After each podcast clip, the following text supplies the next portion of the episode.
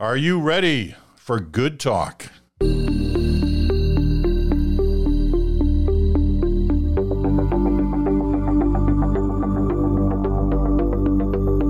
hello there, Peter Mansbridge, uh, talking to you from Toronto on this day. Chantal Hébert is in Montreal and in Ottawa.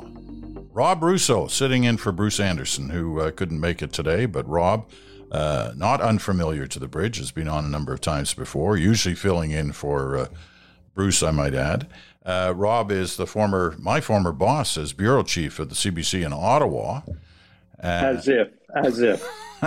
and the for, former bureau chief uh, for Canadian Press in Ottawa. And before that, he was a correspondent in Washington and in Quebec City for um, Canadian Press. So he's been around, as they say, in the business.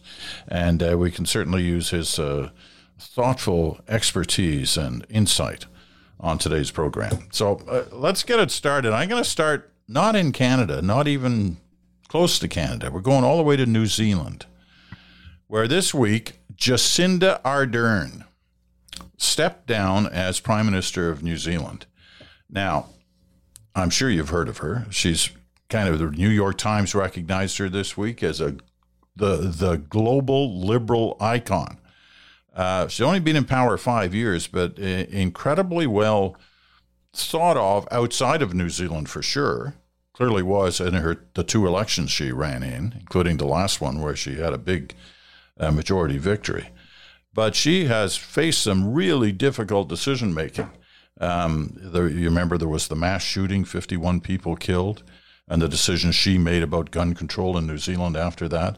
Then, of course, trying to navigate through COVID um, it made it difficult not only on, on her political life, but her personal life. She was supposed to get married last year. She couldn't because of COVID.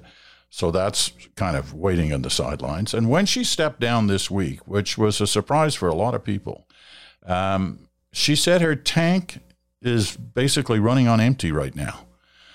And she had to get away.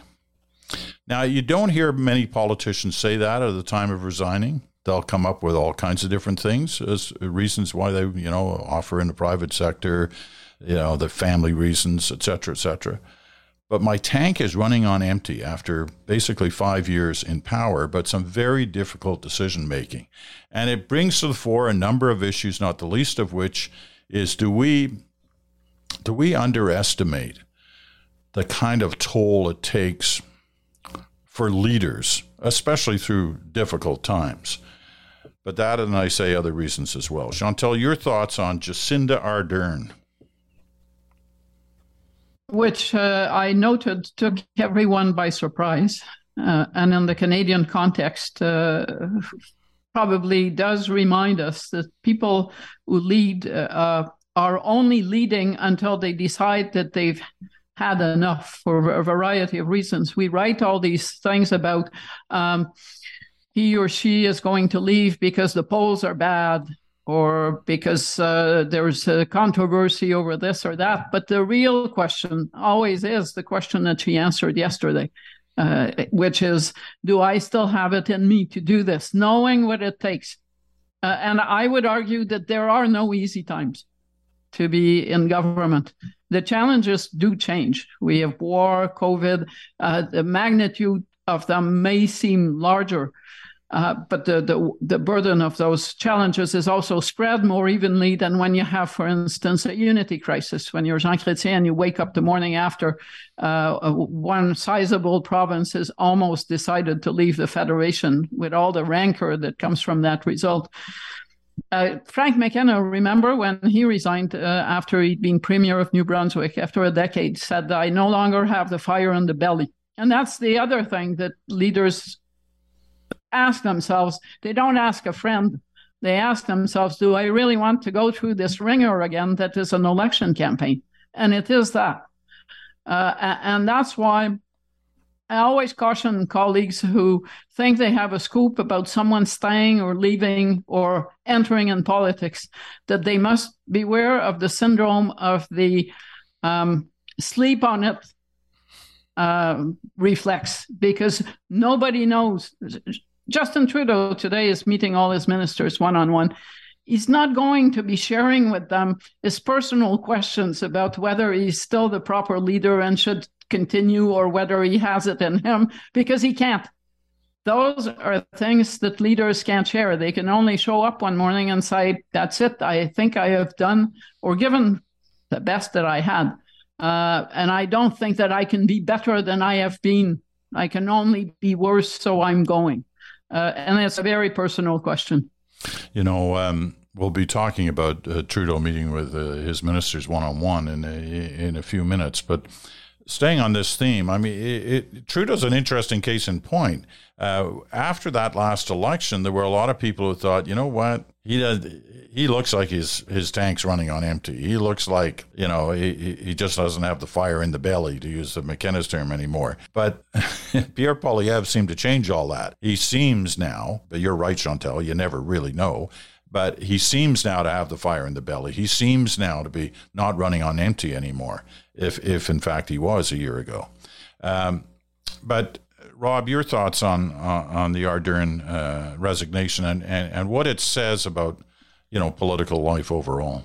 I have a couple of thoughts. Uh, number one, it's it's kind of the dodo of political leadership in that it's rare.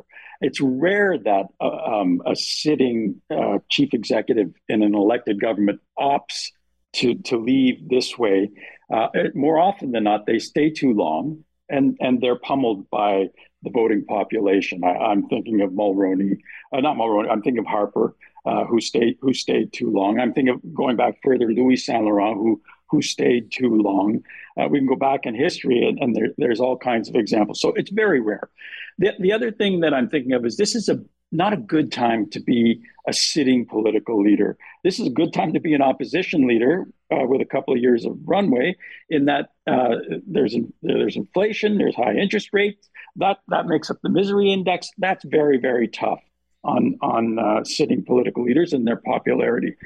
The third thing I, I see, I, I, really see some interesting parallels. Let's let's think about this for a second. We have a, a fresh face um, uh, political leader in their first election in the middle of the last decade who unexpectedly wins power on a wave of optimism and rejection of conservative party.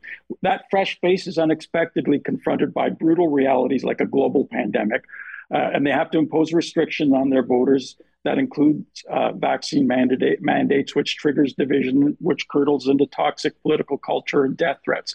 The fresh face um, never really recovers the popularity that propelled them into the office after that. The fresh face is, is confronting a looming election date, and the fresh face ain't so fresh anymore. Uh, and and there are no obvious successors. That sounds like Jacinda Ardern, and it sounds like Justin Trudeau in a way. I, I do think Sean, uh, Chantal and you, Peter, have, have, put your finger on an important difference, perhaps, in the two of them, uh, and that is uh, that that Trudeau, uh, Justin Trudeau, may wax and wane on the um, uh, the attractions of being in office, but he seems to have a reflexive impulse uh, in in kind of almost a bloodlust for a fight.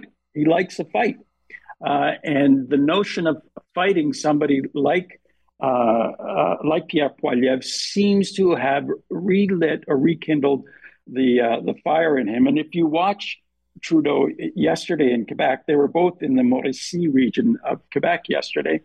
Um, you listen to what he says, and it's clear that um, uh, he he seemed there seemed to be a little bit more sting in his jab. Uh, as he took on the notion of Poilievre, who was just a few kilometers away from him, both of them essentially campaigning. You know, go ahead, Chantal. No, I was just going to say on that latter point, there are politicians who always look happier when they're campaigning, even though they can run governments. Jean Charest was probably the best case in point. He never looked happier uh, than he was on the campaign trail. He even managed to look happy campaigning against Pierre Poilievre for a job that he once held some decades ago. Uh, it, uh, and I think Justin Trudeau does get a lot of his energy from campaigning because he gets it from being in front of a crowd.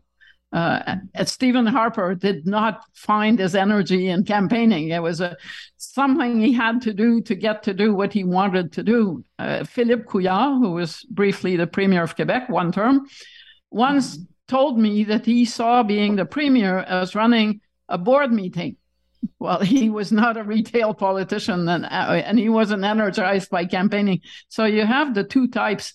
But I think for the, and I think that is also the case in New Zealand, for the retail types to get their energy from people, the pandemic was very difficult because that is how they stay grounded by spending time in real life with actual people. And what did we not do, including government leaders, for all of that time? We did not be, well, we were like this with people, which isn't quite the same high. Sorry, guys, uh, about this. So it may be that Justin Trudeau's refound energy is not just Pierre Poilievre. It's the fact that, like all of us, he is now being able to be in real life with actual people in the flesh and, and he has refound the pleasure that he found in that rather than having zoom meetings with the premiers every week which uh, seemed to be the kind of party time that uh, he had for two years uh, i'm excluding all those lunches i spent with justin trudeau he on cpac and me with my sandwich as he was giving his weekly news conference to tell me that he had my back, but obviously wasn't sending me any great food. um, I, you know, leadership isn't easy, and we all understand that. We, we we see bad leadership, and we can understand sometimes why it's bad because they're not really engaged. But for most leaders, this period of these last couple of years, um, one has to assume has taken much more of a toll on them uh, personally, their own kind of makeup, uh, than, than we may have assumed. I mean, it's taken a it's taken a toll on all of us, you know, the pandemic and and the way we've had to live. But for leaders who've got to make big decisions uh, through all this, I mean, I I was looking at a you know I, I I tend to look at pictures of different leaders over the time they're in office to see you know how they've aged and you know look we all age so we all see those differences but sometimes the the difference in leaders like whether it was Obama or, or, or George W. or in in this case Justin Trudeau in a relatively short period of time these people age considerably. And I, you know, I, I, am wondering whether Jacinda Ardern, because not only the professional decisions she made, but the personal decisions. I mean, she had a child during this period as prime minister.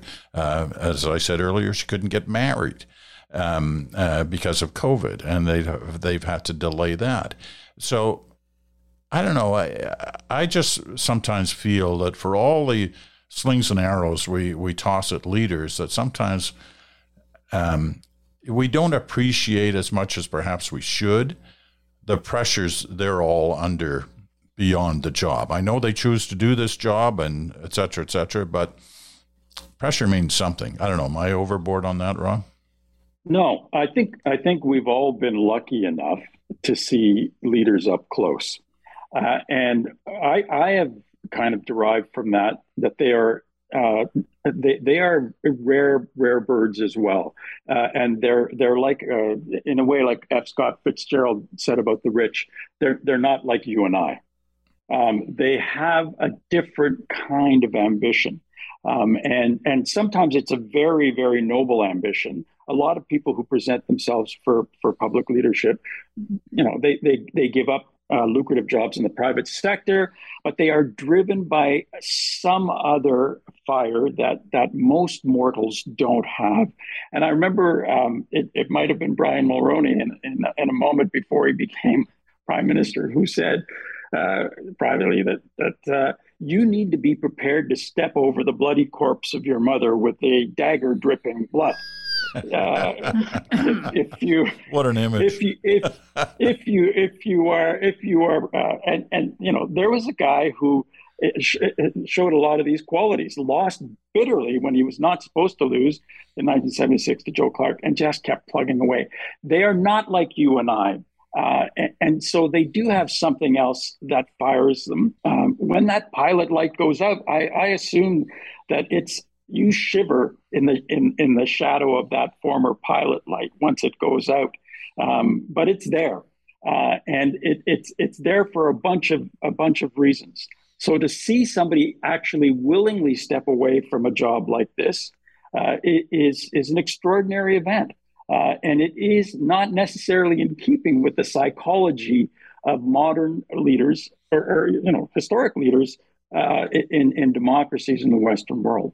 You know, uh, I don't think my view is as romantic uh, or as hero driven as that of Rob. Uh, and I think we forget those that left uh, when they were still doing well. Lucien Bouchard is a case in point that there were others, uh, but we forget them faster because they don't end up as well. You can call them noble failures if you're Rob. I'll just call them electoral failures.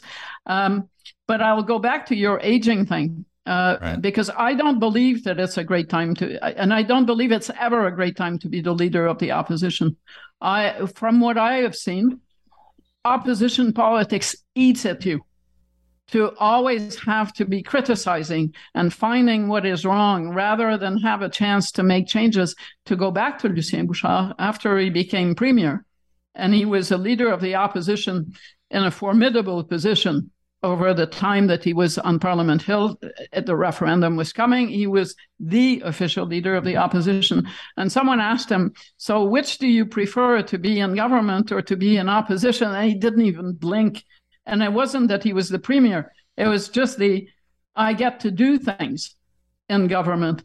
But if you want to talk about aging, go back to some of the pre Christmas pictures. There aren't many. He didn't give news conferences at that point of Pierre Poilievre and you will see someone who is totally drained from having campaigned for the leadership, having assumed that job as the House was coming back to sit, and having discovered the the, the 60,000 things that he needed to get done if he ever was going to be prime minister. Uh, the energy required for that, uh, for those jobs, is the is an uncommon amount of energy. Your days never end. And in your weekends, whenever I see Justin Trudeau's agenda and it says personal, how personal is it really uh, a day when you're the prime minister? You mean no one's going to tell you that the sky is falling? I don't think so. Okay. Um, uh, if I could just come back to Bouchard for one second, wasn't his dream dashed by the fact that he watched uh, the dream die, and he watched oh, yeah. it die, and then he, and then became premier? Yeah, but but but then he watched Quebecers uh, vote uh, and and give uh, a huge number of seats to his arch nemesis and the arch nemesis of that dream in Jean Chrétien uh, in, in in in that election. So I've he, I've always thought that Lucien Bouchard left because his party was he disliked the Parti québécois intensely, yeah. and I yeah. use as a token of that. And at that point, there was a huge discussion within the PQ over issues that will eventually become a discussion over reasonable accommodation. Uh, and he had no appetite for those discussions. But I use as a token of my argument that he never, ever went back to a PQ meeting to say goodbye. Uh, and that he spent more time after he was in office with the likes of Mike Harris and others, and even Jean Charest, than with anyone from the Parti québécois. This is best one of his best friends these days is called François Legault. All right. Uh, just to tie the knot on Jacinda Ardern uh, before we move on to the next topic, um, it was going to be no walk in the park for her as she approached her third election. Uh, she was in some difficulty at home for some of the reasons that uh, you know that uh, both Rob and uh, Chantal had mentioned earlier. Um, but she was another one of those classic examples, and there are a few, and there are a few from this country, where you were much better admired, much more admired outside of the country than you were in. And there's no doubt that we, we lose a figure on the on the international stage with the departure of Jacinda Ardern. She's still young. Who knows what she may be uh, destined for in the future? Uh, but she will be uh, she will be missed. All right. Uh, we're going to move on. We're going to take a quick break. When we come back, we'll talk about Trudeau and his meetings one on one with his uh, cabinet ministers in the next couple of days. What is that all about? We'll find out right after this.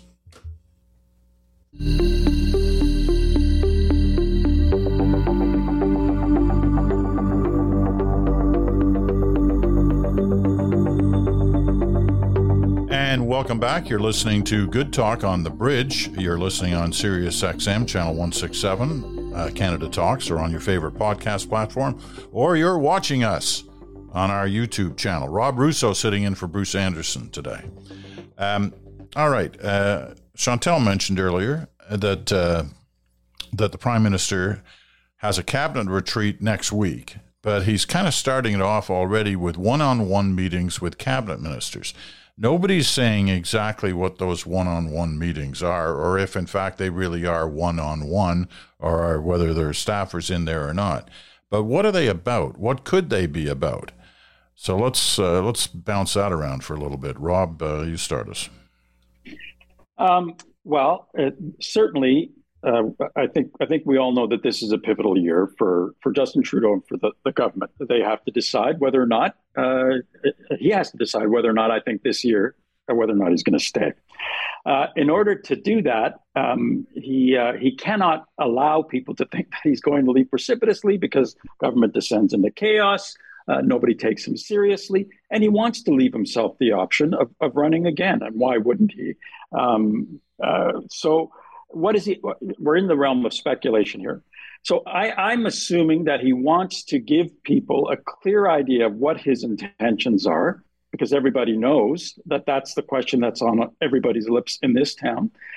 He also wants to let uh, people know uh, what the priorities are for the government uh, and and uh, they have to be uh, one of two or three things only: the economy and healthcare. I would imagine that are pivotal not only to uh, to the future of the country, but to the future of the future fortunes of the Liberal Party.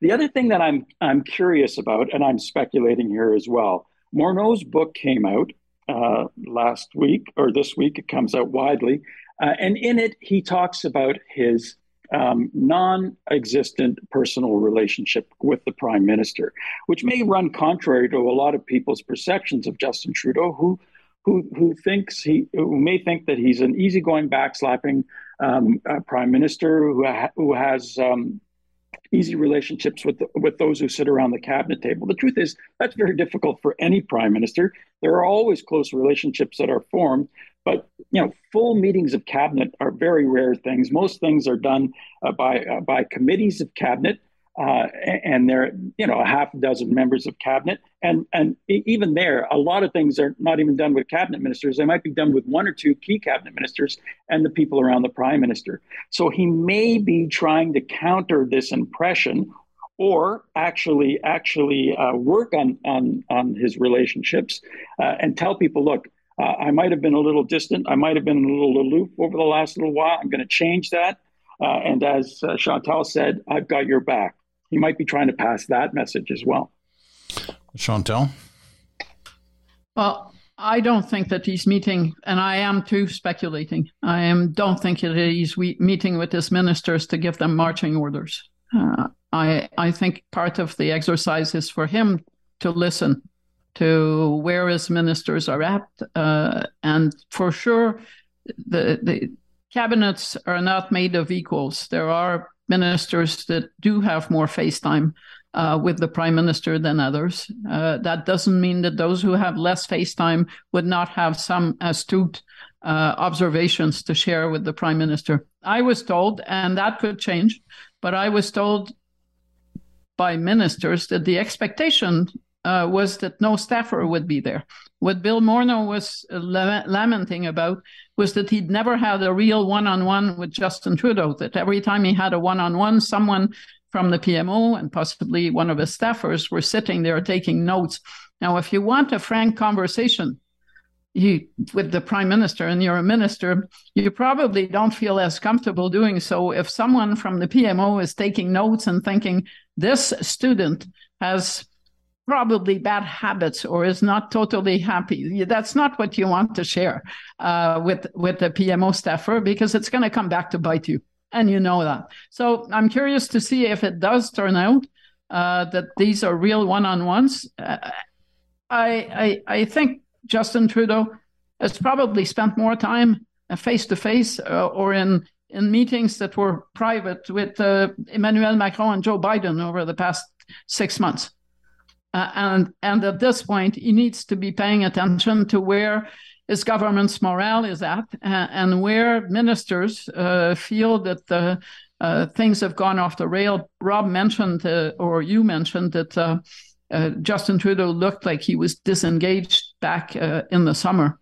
Well, some of his ministers felt that. Uh, they may not be feeling it now because we're writing that he's very engaged, but I'm not convinced that he has been engaged with them to the level that they would need. Uh, and this is leading up to a cabinet retreat next week. The government has a hell of a lot of thinking to do about very many things. One of those is that it has a signature legislation going nowhere in committees problems within its own caucus on some some of those legislations. The episode over the firearms uh, legislation mm-hmm. uh, kind of screams for what in the world is going on in this government. And what I found find striking is I asked a friend who likes politics this week. Um, what is the signature project that the, the, the, the Justin Trudeau would be taking in an election and in the second third half of his mandate. I mean, look at the legislation. Are you really going to go to war over a new Broadcasting Act in an election or a new Official Languages Act? It's not like the first time around where we're creating it. And they do lack something that makes you say they have something so important in progress. It would be terrible if they didn't get a chance to push it forward. Uh, and that's kind of a you know, is it the healthcare accord? I don't know, but but they do not have an overriding um, policy that, uh, like free trade, like renegotiating NAFTA, that gives focus to the government on top of all these pieces of important but not terribly sexy legislations. Okay, I'm gonna I'm gonna throw a wild card on the table here. I'm not advocating that this is what's going on. I'm just wondering whether something like this could even possibly happen. Let's say that part of what these one on one meetings is all about is kind of a loyalty litmus test. Like, are you still with me? Do you still think I'm the right person to lead this party at this time? And I raise it because all three of us know that it wasn't that long ago, a few months ago, Chantal referred to when many of his ministers were, were wondering about just how engaged he was that some people within the party were not organizing, but sort of discussing and preparing in case, in fact, there was a leadership race. Mm-hmm. And so they were talking to each other about how how to do it, who'd be the right candidates, et cetera, et cetera. Uh, and I'm sure if that was going on, that Trudeau would have heard about that in some fashion. Um, so could he be throwing some kind of maybe not so blatantly open as the way I described it, but some kind of loyalty test to find out are you still with me?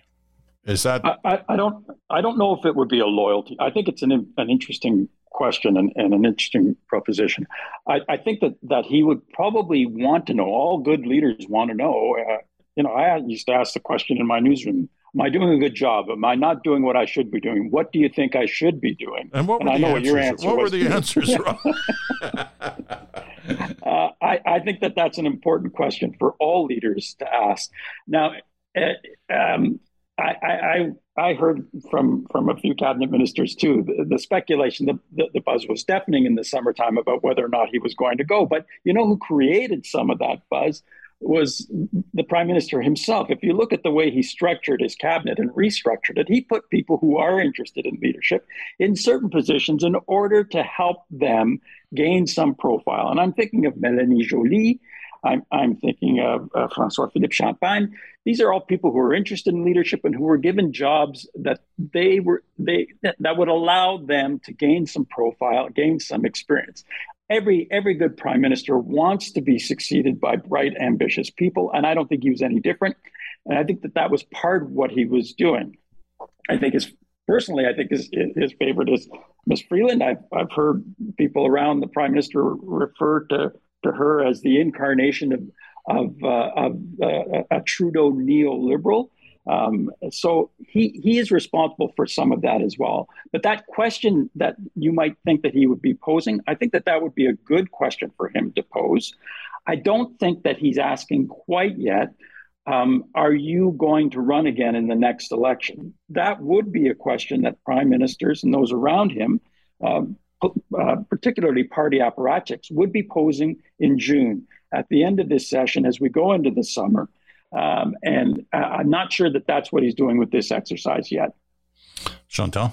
Um, I suspect that the question uh, he might be asking is more how do you think the government is doing uh, than uh, how do you think I'm doing, which is kind of a it's it's easier to answer the question if it's asked about how do you think the government is doing. It's easier to point to um, to be polite and to point to communications failure or distractions uh, than to look at the prime minister and say, I think you're doing a really lousy job, sir, but I want to stay in your cabinet.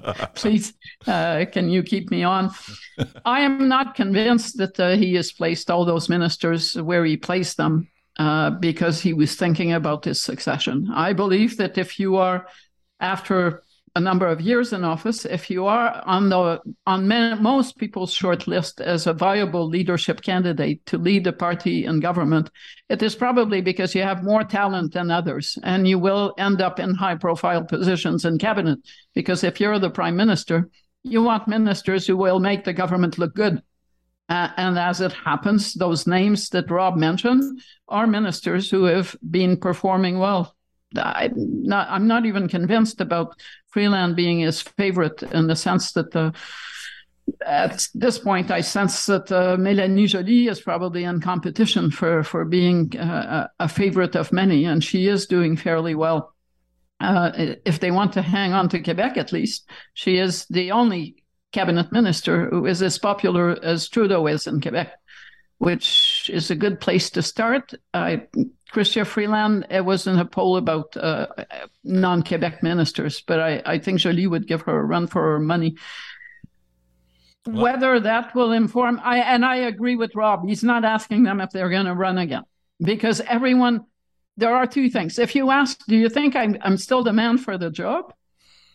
Uh, the people are going to come out of these meetings and say he's thinking of leaving and if he asks, Are you going to run again now? They're going to say the prime minister is thinking about the spring or summer election.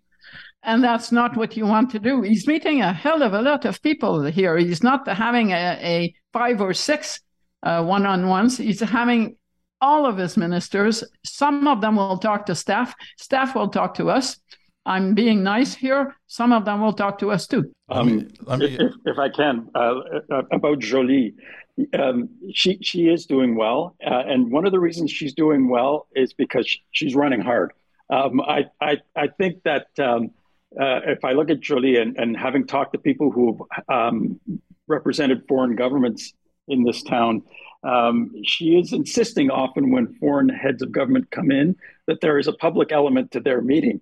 Um, so, uh, it, like the, the, the race in some ways is is uh, not so embryonic. it's it's adding muscle and tissue.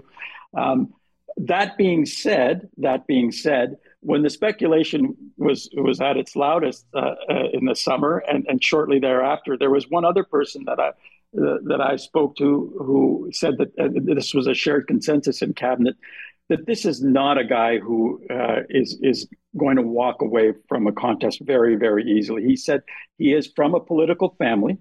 He is not hardwired like the rest of us. This political family is seven and one in general elections, and the one they lost, they avenged. Um, so uh, that's a reference to 1980 when uh, Mr. Trudeau's father came back after being defeated. So it would be very, very difficult for this prime minister to walk away from a fight right now. Yeah, I I always looked at that boxing match with Brazeau years ago, which he took very, very seriously. Right, it was a charity mm-hmm. event. Uh, was kind of expected to win, but uh, but Trudeau uh, took him out and took him out fair and square in three rounds or whatever it was, um, and and he never backed away, like he was in for the fight.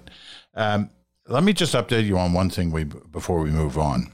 Uh, I don't know whether it's a real update or not, but there's been much speculation about Freeland, of course, and whether she was the anointed one. And there's been some uh, discussion over the last six months that, hey, you know, she's actually in line for possibility of the NATO Secretary General's job. and then that kind of got brushed aside. Most people thought that was uh, tended to be an overreach because the Americans are unlikely to to go for that. I've heard this week for the first time from a pretty reliable source outside of this country um, that the Americans think a lot more highly of Freeland than, than perhaps we thought, and uh, that she's second on their list after a, a, a, European politician who apparently does not want the job. Uh, so who knows? I don't know whether that's true or not, but it keeps that possibility open, and then the race really is on, right? Uh, by the others, if if he gives any hint at all in these uh, this next little while that he may be leaving. But it doesn't look that way, and I know I've been all over the map on this. I don't think he's going anywhere. I think he wants that fight well, against Poilievre. You have now a perfect. You can't be wrong now, right? That's right. I've taken the so, Bear approach, where you can't be wrong. You cover. I have never said he was leaving. uh, I was the one who offered to bet when you guys said he wouldn't serve 2022 yeah. to the end. I remember that vividly. There is a tape. I don't know. I, I don't remember that. of course you don't. You're aging. Um, Freeland has now we're going to introduce ageism into the discussion. All right. Freeland has to hope that uh, there is not a strong European candidate because European leaders tend to insist, or in the past have insisted, on having European leaders. Now, I'll surprise you with something really risky. All things being equal, I'm not totally convinced that uh, Freeland wants the job of Prime Minister uh, of Justin Trudeau's job. I have doubts. Put me down as someone who has some doubt that uh, maybe and, and on, yeah, and on, and on NATO, uh, I, I, would say that I, Chantal was right. The Europeans are very skeptical of a Canadian candidate, uh, in large part because we come nowhere close to spending the amount that uh, we're committed to spend on on our uh, defense in terms of uh, percentage of our GDP. It, it used to be like a quiet complaint. Uh, the the new ambassador from France uh, went very public with this a couple of months ago, and and uh, and said that uh, we're nowhere near pulling our weight. He openly mocked our stance in in terms of defense, and we need. And if we had if we had any chance at all, we need for Biden or another Democrat to remain in office because Republicans don't feel the same way about Chrystia Freeland that Democrats do. That's true. All right. Well, we've settled that. We've uh, we've covered all the possible uh, bases on that one.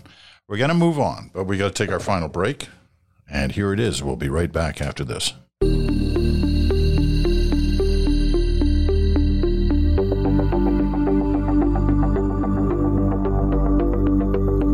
Welcome back. Final segment of Good Talk for this week. Rob Russo is with us, filling in for Bruce Anderson, and Chantal Hébert is in uh, Montreal. You're listening on Sirius XM, channel 167, Canada Talks, or on your favorite podcast platform, or you're watching on our YouTube channel. All right, last week, uh, Chantal kind of uh, led the charge, the most recent charge on we may be close to a health deal um, uh, based on some of the conversations uh, that she'd had, uh, and specifically on some of the words we'd heard from uh, Legault, Ford, and Trudeau. Uh, that got picked up a lot over last weekend and and uh, throughout this week. Um, not many people putting a damper on that. Most suggesting there's you know there there there are some positive signs here. And Rob, you've seen another one in the in the last little while. Tell us about that. Well, I, I think that we are seeing almost a spasm of innovation and resourcefulness, uh, which is maybe might be a polite way for desperation in some provincial capitals, as they are um, uh, doing things that they haven't done before. I'm thinking of the uh, Premier of Newfoundland, who is uh, going to India very soon, to a state in northern India where English is a primary language, where they turn out nurses, and he is going to try and um, uh, um, convince them, persuade them of the charms of Newfoundland and Labrador, which are formidable, uh, and try and get them to send uh, their nurses to uh, to uh, places like Corner Brook, which are lovely, and St. John's and other places. Um, he's going to try to recruit doctors from Ireland. And if you look at Ireland, it has actually attracted a great many Canadian uh, medical students because they couldn't get into schools here. Uh, the universities there are excellent. So he's going to try and bring a lot of those doctors back here and some of their Irish colleagues as well. Uh, in Alberta, the uh, the uh, province of Alberta is going to Australia, where there's a surplus, it seems, of some paramedics to try and get them to come to Alberta. And those are signs that they realize that they need to do more beyond just ask the federal government for money. Yes, the percentage of federal spending in healthcare is way below what it was, and it, and it needs to come up. And, and the PM has signaled that it's going to come up. But these guys are doing more. And Doug Ford is doing his part as well. Uh, he's taking a political risk to do what he's doing. But we see this sudden spasm of innovation that goes beyond asking the feds for more money. A spasm of innovation. We're not going to forget that term. Well, we'll write that one down. Chantal. Usually it's a spasm of golf lucidity that I refer to. and uh, uh, it actually works in French, same word, spasme. But I think I'll uh, I'll spare just the Francois Legault's government with uh, his spasm of, of success, which would be the next thing one could hope for that has been missing in action on the healthcare file, no matter how you look at it. I think some of the, uh, yes, governments are trying to think out of the box, or uh, others would see this uh, in some cases as trying to break boxes. Uh, in the case of Doug Ford's decision to uh, allow surgeries paid for by the public purse to be uh, done in for profit clinics, that is a shift on the part of Ontario, for sure. It's happened in other provinces. Uh, usually, hospitals contract out, and they do contract out to for profit. But for Justin Trudeau, it does add a new wrinkle, uh, and it, it yes, the, the elements of a a deal, a federal provincial deal, look like they're coming in place. Uh, we'll know at some point between now and, and March, probably. February sounds like the big month for moving this file forward. But at the same time, Justin Trudeau still leads a minority government whose partner is the NDP. And what you saw this week is uh, his main partner, Jagmeet Singh, saying, unless you tell Ontario that there will be no new money coming to it, if they're going to be doing this, uh, allowing for profit clinics to do those cataracts or whatever, uh, we, we, we, we can't accept that.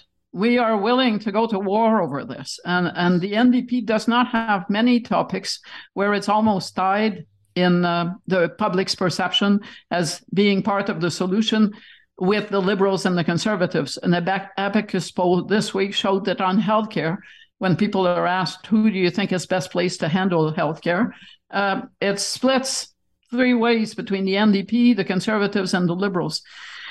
So I am not saying that the government could be brought down for not using the powers in the Canada Health Act to go after provinces like Ontario on this.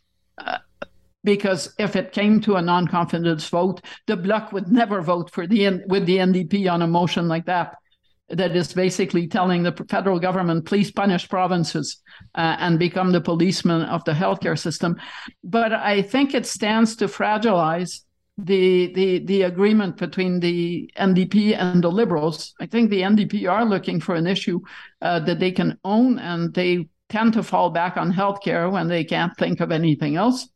Uh, so it could make for more complicated politics in the House of Commons. Is basically what I'm trying to say about whatever healthcare accord comes about, if one does come about.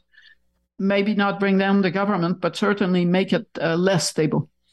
But uh, you know, it's one thing to be looking for an issue; it's another thing to create an election. If you're the NDP right now, I mean, but they did. Uh, uh, when Paul Martin was in power. Remember how what what was the excuse for the NDP voting non-confidence in Paul Martin's government, even as they were getting to write in stuff in the budget, was uh, some some issue that I would say they mostly manufactured over healthcare. And what was the result? Well, they got Stephen Harper for a decade, but they don't like it when you point that out. And that risks being the outcome. But at this point, you can see.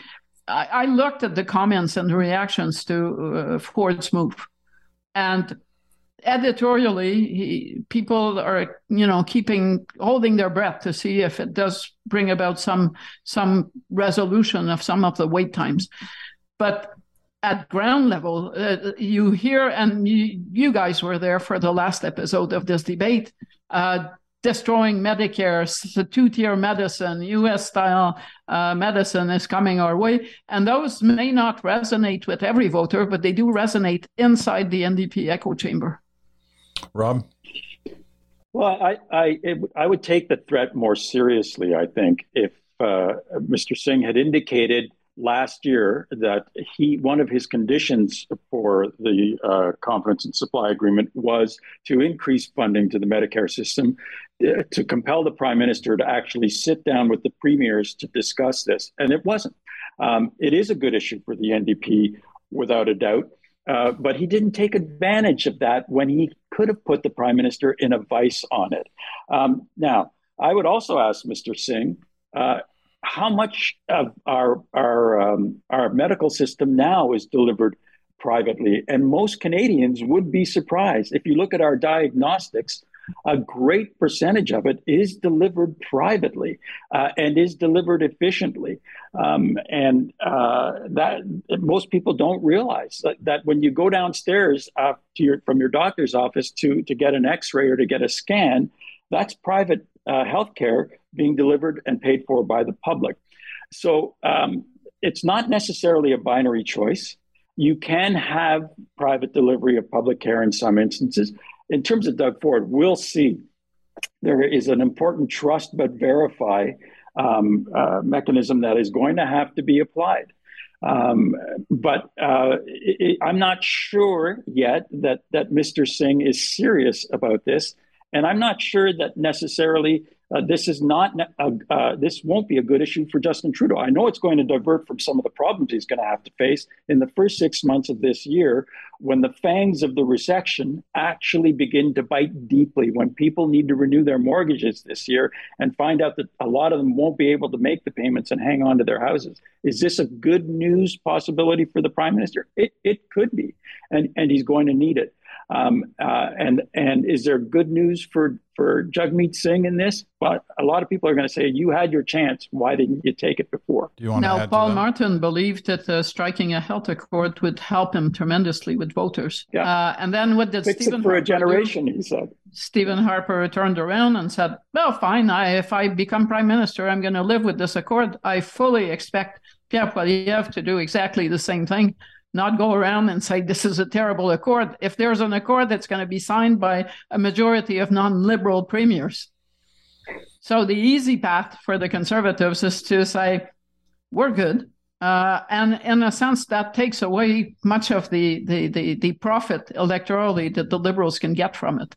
I think Chantal, you're right, and it's an interesting example because if you listen to what Poilievre said this week when he was asked about Doug Ford, he maintained a very courageous silence on it, on, on the actual elements of what was being proposed, and instead wheeled and turned around and blamed uh, Trudeau for putting us in this in this position in the same uh, in the first place, without saying really a word about the Ford proposal. So you may be right; he's guarding a courageous silence in order to say, "Yeah, sure."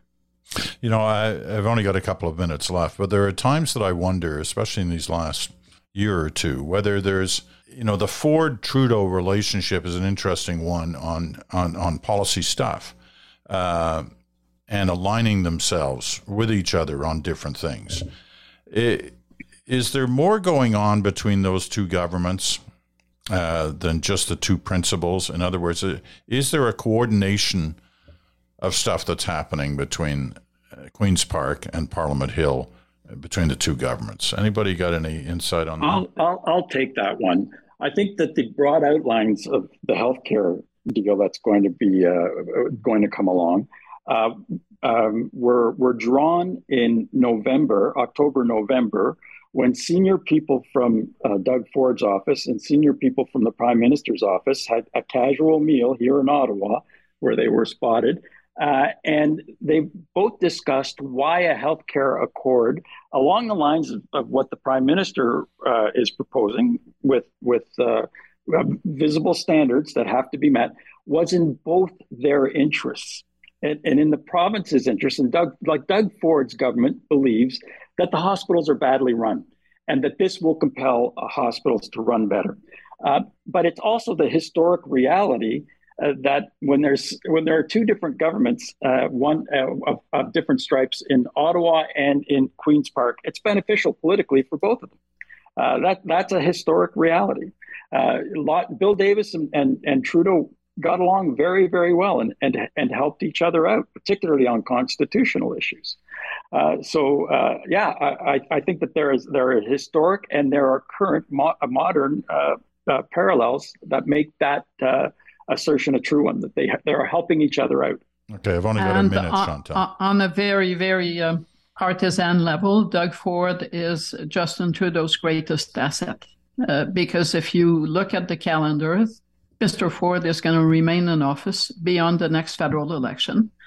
He's in the second mandate. He's a controversial figure. He's bound to become unpopular uh, with many voters in Ontario for all kinds of reasons, good and bad. Green Belt, uh, this battle over private healthcare.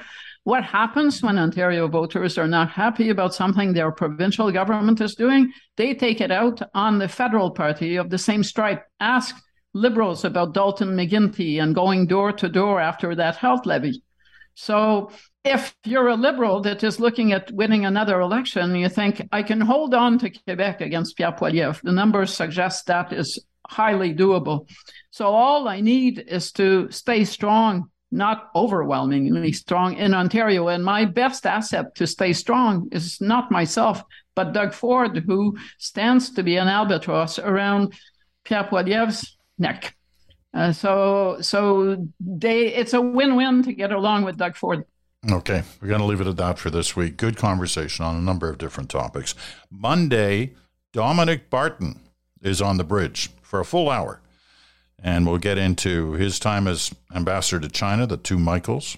He'll talk in a way he's uh, not talked before about that episode, uh, and his time as head of the McKinsey consulting uh, agency and the controversy that's created, and whether or not he'd appear before a committee in Ottawa to answer questions about consultants. That'll be interesting. Chantal in Montreal, Rob in Ottawa, thank you both very much. And thank you to our audience here on the bridge and good talk. We'll talk to you again on Monday.